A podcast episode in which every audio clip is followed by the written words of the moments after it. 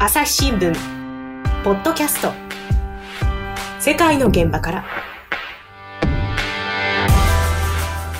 朝日新聞の神田大輔です、えー、今回はですねいよいよ就任するバイデン新アメリカ大統領についてアメリカ総局で取材をしています。園田浩二さんに聞いていきます。園田さんよろしくお願いします。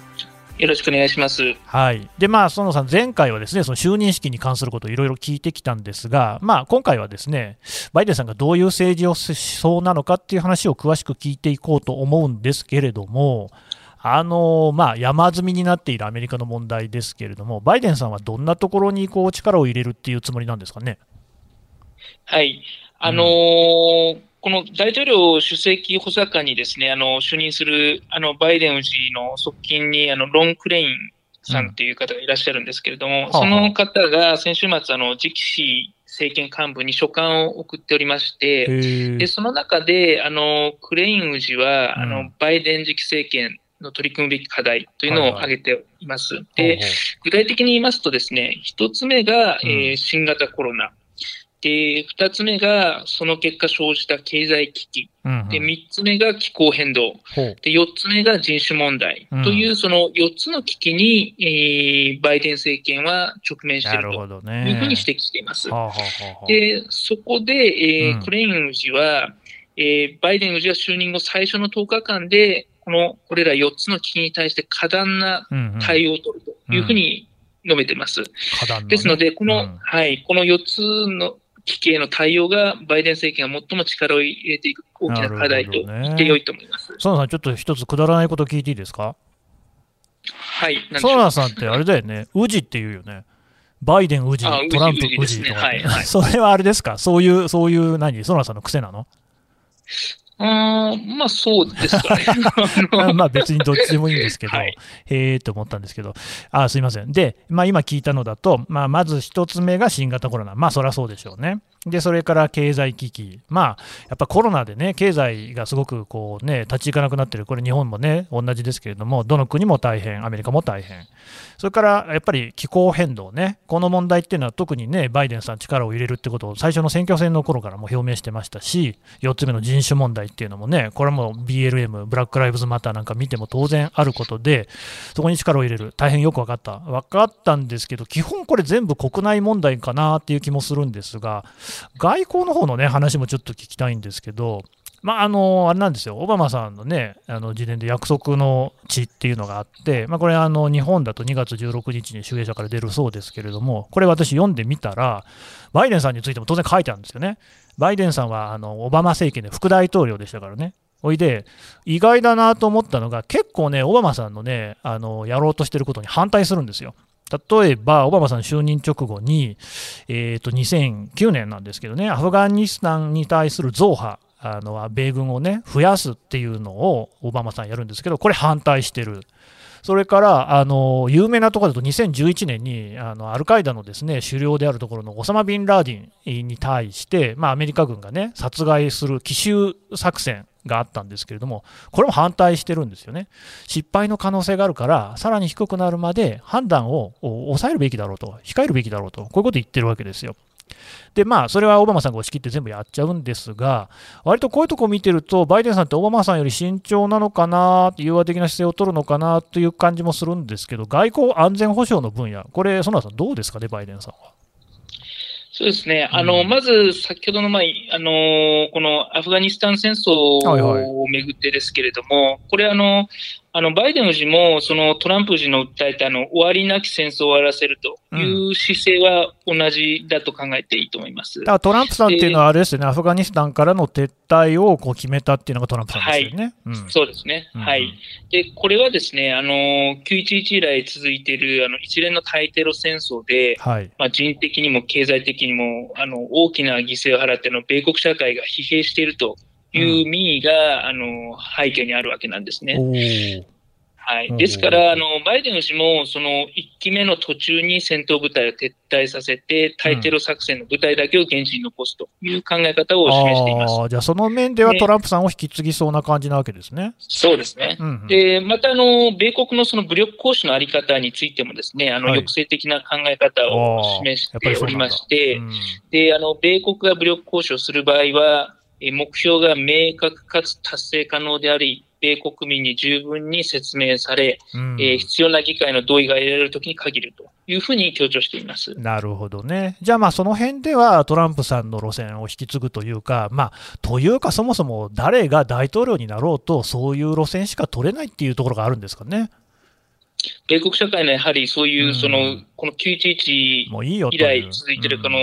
戦争に対するその疲弊というのは、やはり大きいものがあると思います、ね、うん。であと、まあ、やっぱ私として気になるのは、ですね元テヘラン特派員として気になるのは、このイランとの関係。でまあ、あのトランプさんはですねイランとの核合意から勝手に一方的に離脱をし、他のね、当事者であったところのヨーロッパ諸国であったり、中国やロシアっていうのはまだ核合意をイランと続けてるんですが、あのトランプさんはむしろね、なんかもうイランに対して軍事衝突、軍事攻撃するんじゃないかみたいなところまで行って、ソレイマニっていうね、あのイランのですね革命防衛隊の司令官の殺害なんかもしたんですが、こういうその中でイランとの関係悪化したアメリカ、バイデンさんはイランに対してはどういうふうに距離を取っていきそうですかね？はい。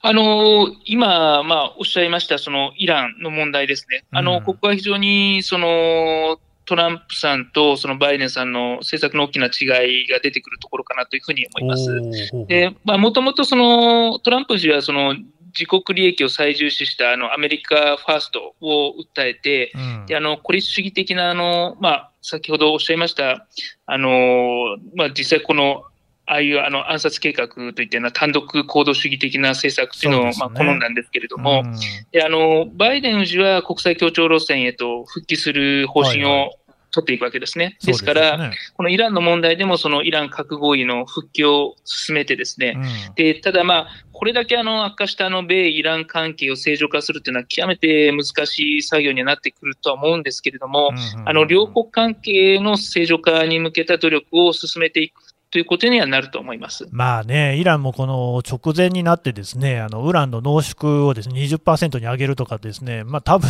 あの今後の交渉を優位に進めるために、今のうちにできることをやっとくっていう感じなのかなと僕は見てたんですけど、なかなか一筋縄じゃいかなさそうですね。そうですね。あの、うん、実際やはりこれだけ4年間に悪化している状況を、その元に、そのオバマ政権当時に戻していくというのは、相当な、うん、あのタフなニゴシエーションが必要であるというふうには思います。なるほど。であとですね、この間、あの北京で特派員やってる船越さんと話をして、まあ、その時に米中関係、今後どうなるのかっていうのを中国側の視点からこう聞いたんですけれども、バイデンさんね、習近平さんとは結構もともと仲が良かったなんていうことで、米中関係のね、進展あるんじゃないか。で僕が聞いたら、いや、そんな簡単じゃないよっていうのが船越さんの意見だったんですけど、この辺は園田さん、どうですかね？そうですね、まあ、あの船越社が記者が言ってる通りであると思います。あの、うん、まあ、一つは、ただ、あの、まあ、一つは、その、この関税の報復合戦を、そのトランプ氏は非常にこだわってやったというところあるんですけども、これ、米中貿易戦争だなんていうふうにも言われましたからね。はい、これをですね、うん、まあ、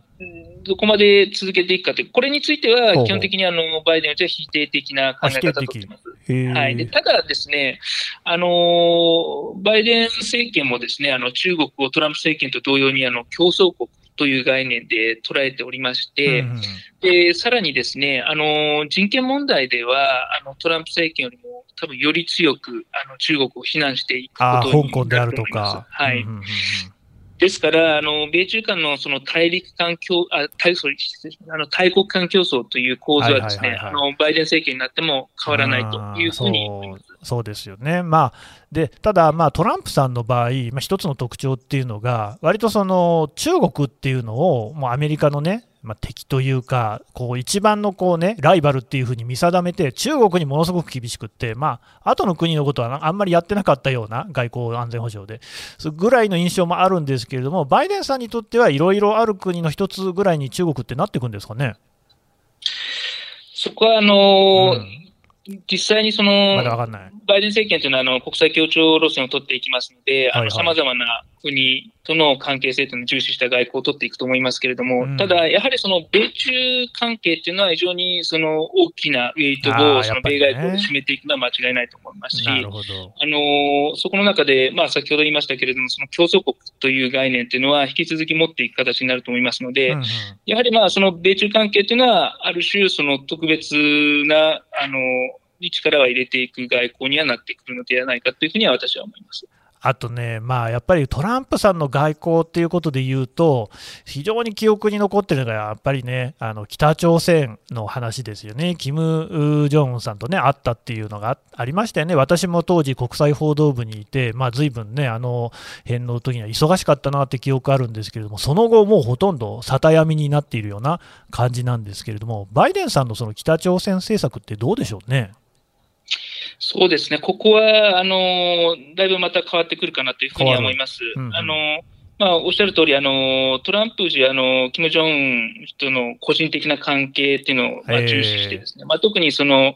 えーシンガポール会談等々のあのトップ会談っていうのを重ねていることで、北朝鮮に対して融和政策を、まあ、うんうん。取ってきたわけですね。はい。でただですね、まあ、あのおっしゃる通り、そのもうその後、北朝鮮はあの非核化を約束したんですけれども、あのこの4年間で核ミサイル開発のを継続してあの進めてきたことをですすね、やはりその米国の外交安全保障の専門家たちは、かなり厳しく批判してます。でバイデン氏の場合は、そのキム・ジョンウン氏とのトップ外交っていうのをまず否定しているわけですね。うん。ですから、その実際にトランプ政権というのは、ある種、その対話路線一辺倒であったところですが、バイデン政権になれば、えー対話と圧力というオバマ時代の路線にある種回帰する流れになってくるのではないかなというふうにはまあね、だそれが当たり前というか、普通のことなんでしょうが、そうするとまたあれですかね、日本の近くにもですねミサイルが降ってくるみたいなことになりますかね。そこは非常に、うん。あのー注視して見ていかないといけないですし、うんうん。そこがその米朝交渉自体がそもそもその断絶してなくなるというわけではないので、まああの実際にその米朝交渉の行方がどうなってくるのか、あとまたその今までトランプ政権というのは、実際その、アメリカと北朝鮮だけで交渉をやろうとしていたところですけれども、そこに例えば、えー他の関係国、まあ、日本も含めた関係国がどういう形で協力体制を作っていくか、こういうところも非常に重要になってくるかなとは思います。なるほど、なるほど。朝日新聞ポッドキャスト世界の現場から朝日新聞ある聞きは、人工音声が伝えるニュースサービスです。外に出かけたら、スマートフォンのアプリで、お家にいるときは、スマートスピーカーに、朝日新聞のニュースを聞かせて、と言ってください。あなたの知りたい、ニュース、どこででも、朝日新聞歩き聞き。たった5分で、今日のニュースをまとめ聞き。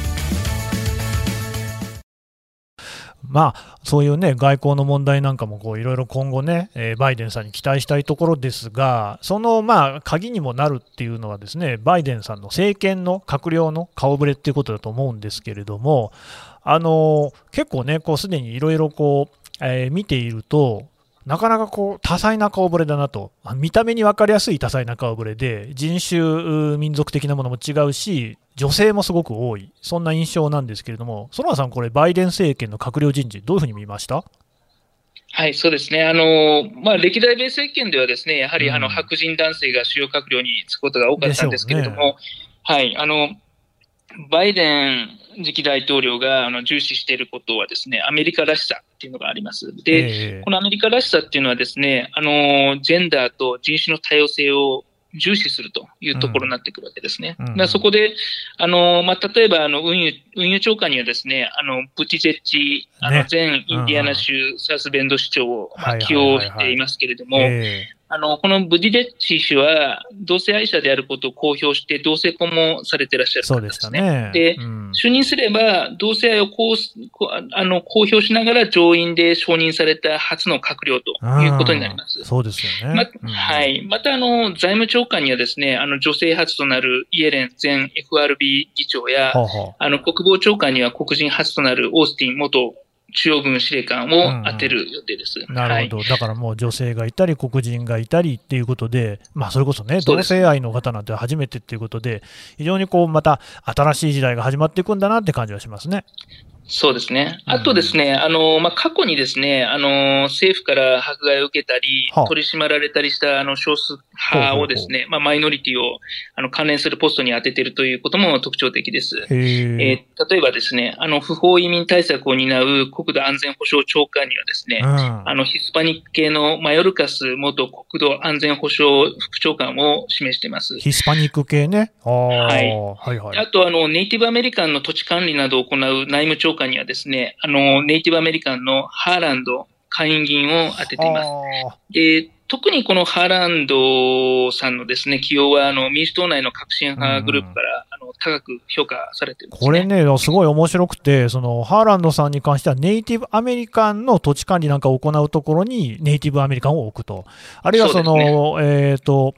国土安全保障長官ですか。だからこれもね、だから不法移民っていうと、やっぱりメキシコの方からあのヒスパニック系の人流れてくるっていうところにヒスパニックの人を置くなんていうのは、なかなかこれ、粋な人事っていうふうに言えるんじゃないですかね。そこはなかなかあの非常に今までない形の人事を取ってると思います。ね、で、ただですね、あの、うん、一方で、あの、もう一つ特徴があってですね、あの、この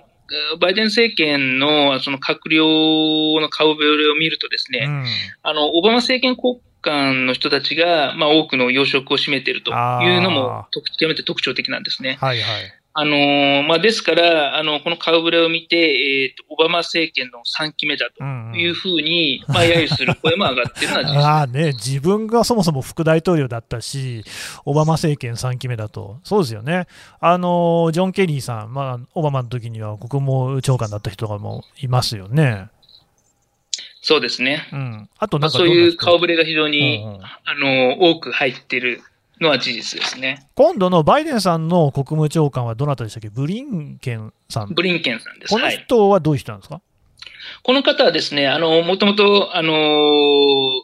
うん、バイデンさんが副大統領の時の大統領補佐官をされていて、ね、で、その後に、えー、国務副長官を、うん、えー、オバマ政権の時にしていると。あまあ、要するに、もともとそのバイデンさんの側近であり、えー、その後に副長官をされている、うん、あの外交安全保障の問題のスペシャリストです。なるほどね。まあ、そういうところも、まあ、引き続きっていうところではあるんでしょうね。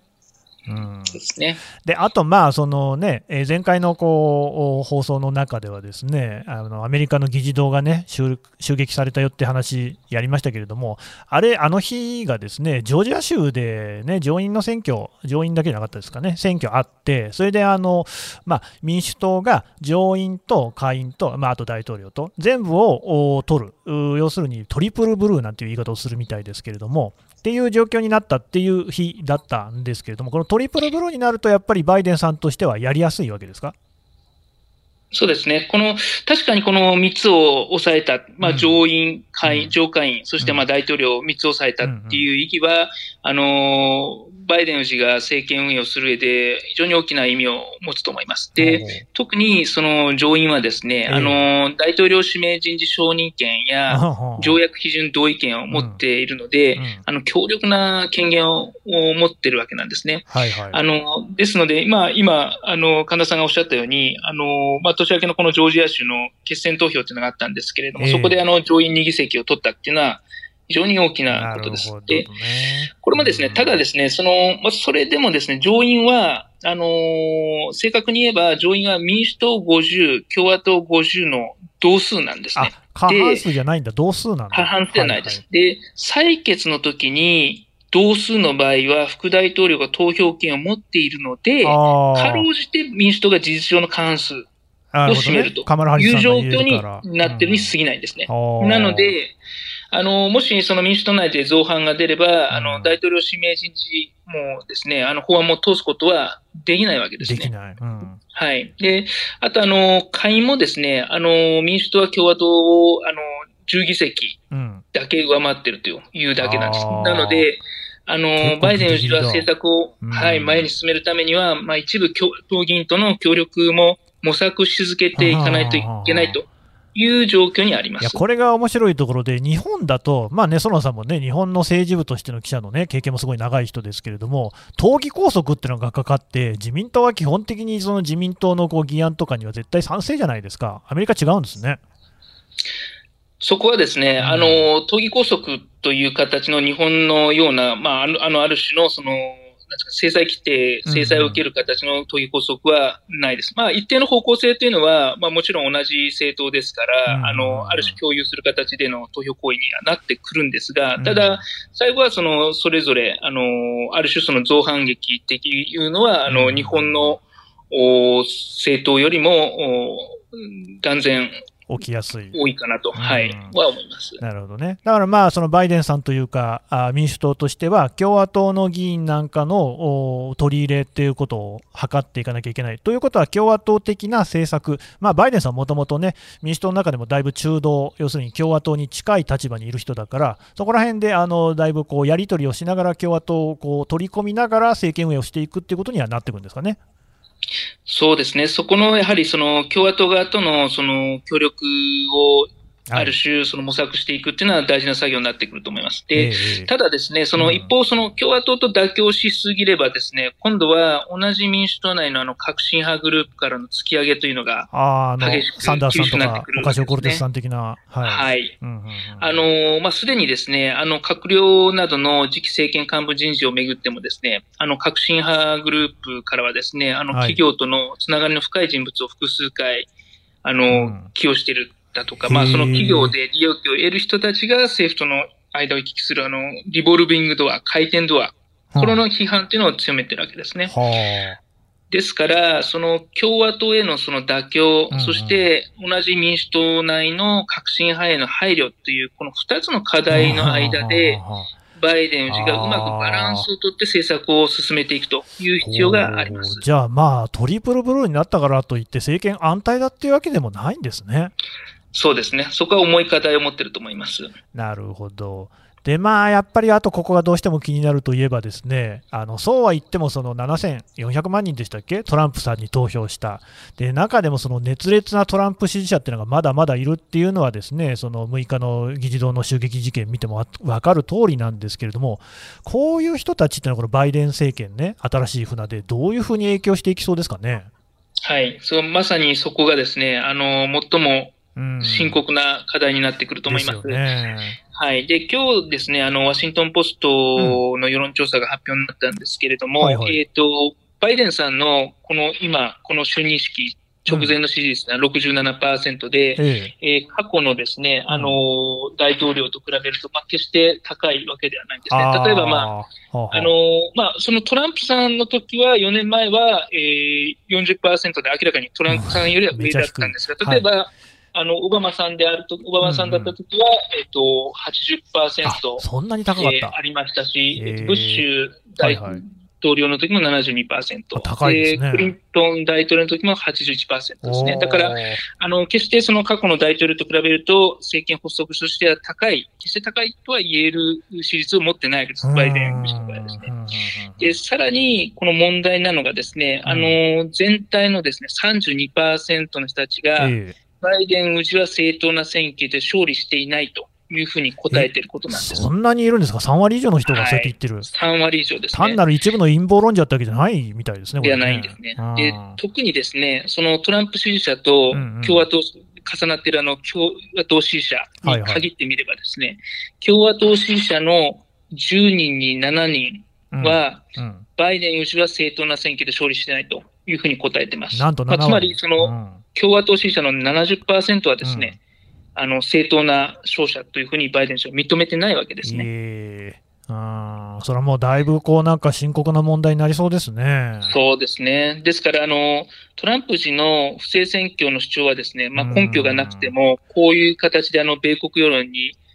こうした暗い影を落としているということがわかるわけですね。ねあのですから、そのバイデン氏はこうしたあの自分を正当な大統領ではないというふうに考えている、この一定数、まあ、ある種やっぱり3割以上いるわけですから、この3割の人たちをどのように自分の訴える米国社会の融和と団結に包摂していくのか、これは極めて重い課題を背負っているというふうに言えると思います。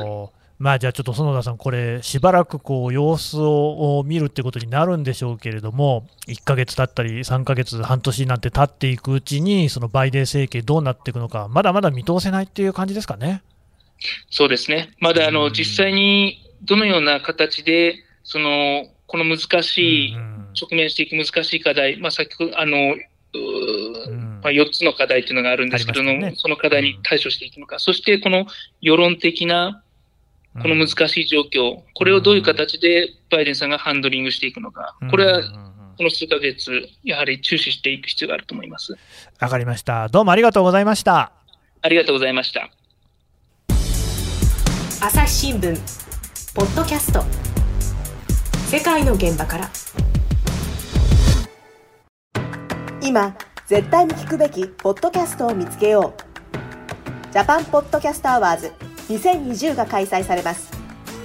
朝日新聞ニュースの現場からは大賞にノミネート。また部門賞リスナーズチョイスはリスナーの皆様の投票により決定されます。2月15日23時59分まで受付中。ポッドキャストアワードで検索するか概要欄のリンクから番組名朝日新聞ニュースの現場からと記入してぜひご投票ください。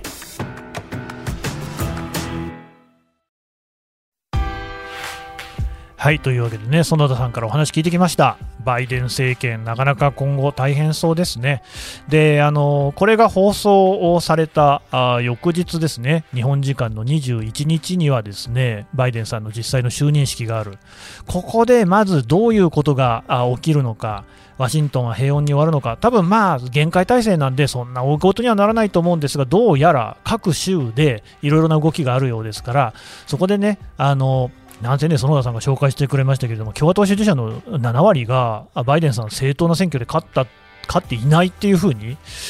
意識調査で答えてるっていうことですからね、そういうことで何か騒乱みたいなのが起きないかっていうのがまず一つ、もういきなり初日から大変な重荷をねバイデンさん突きつけられてる格好だなって感じしますが。うんあのね、放送の中でもちょっと触れたあのオバマさんの自伝の中で、オバマさんがバイデンさんの人柄について書いてるとかあって、でね、それを読むと、まあ、結構ね、めちゃくちゃ書いてるんですよ。面白いことも書いてあって、喋り出すと止まんないと。あの、15分の演説だったら30分にするし、30分の演説だったらもう無限に喋っちゃうみたいなこと書いてあったりとかするんですが、ただね、バイデンさんってやっぱりすごくその人と打ち解けるのが得意な人だっていうことは書いてあるんですよね。ですごくその人との距離が近い、その支持者も含めてですねそういう人たちとこう距離を取る、近づけるっていうことに関してはすごく長けてると、オバマさんってのはどっちかというとビジネスライクな人でしたからね。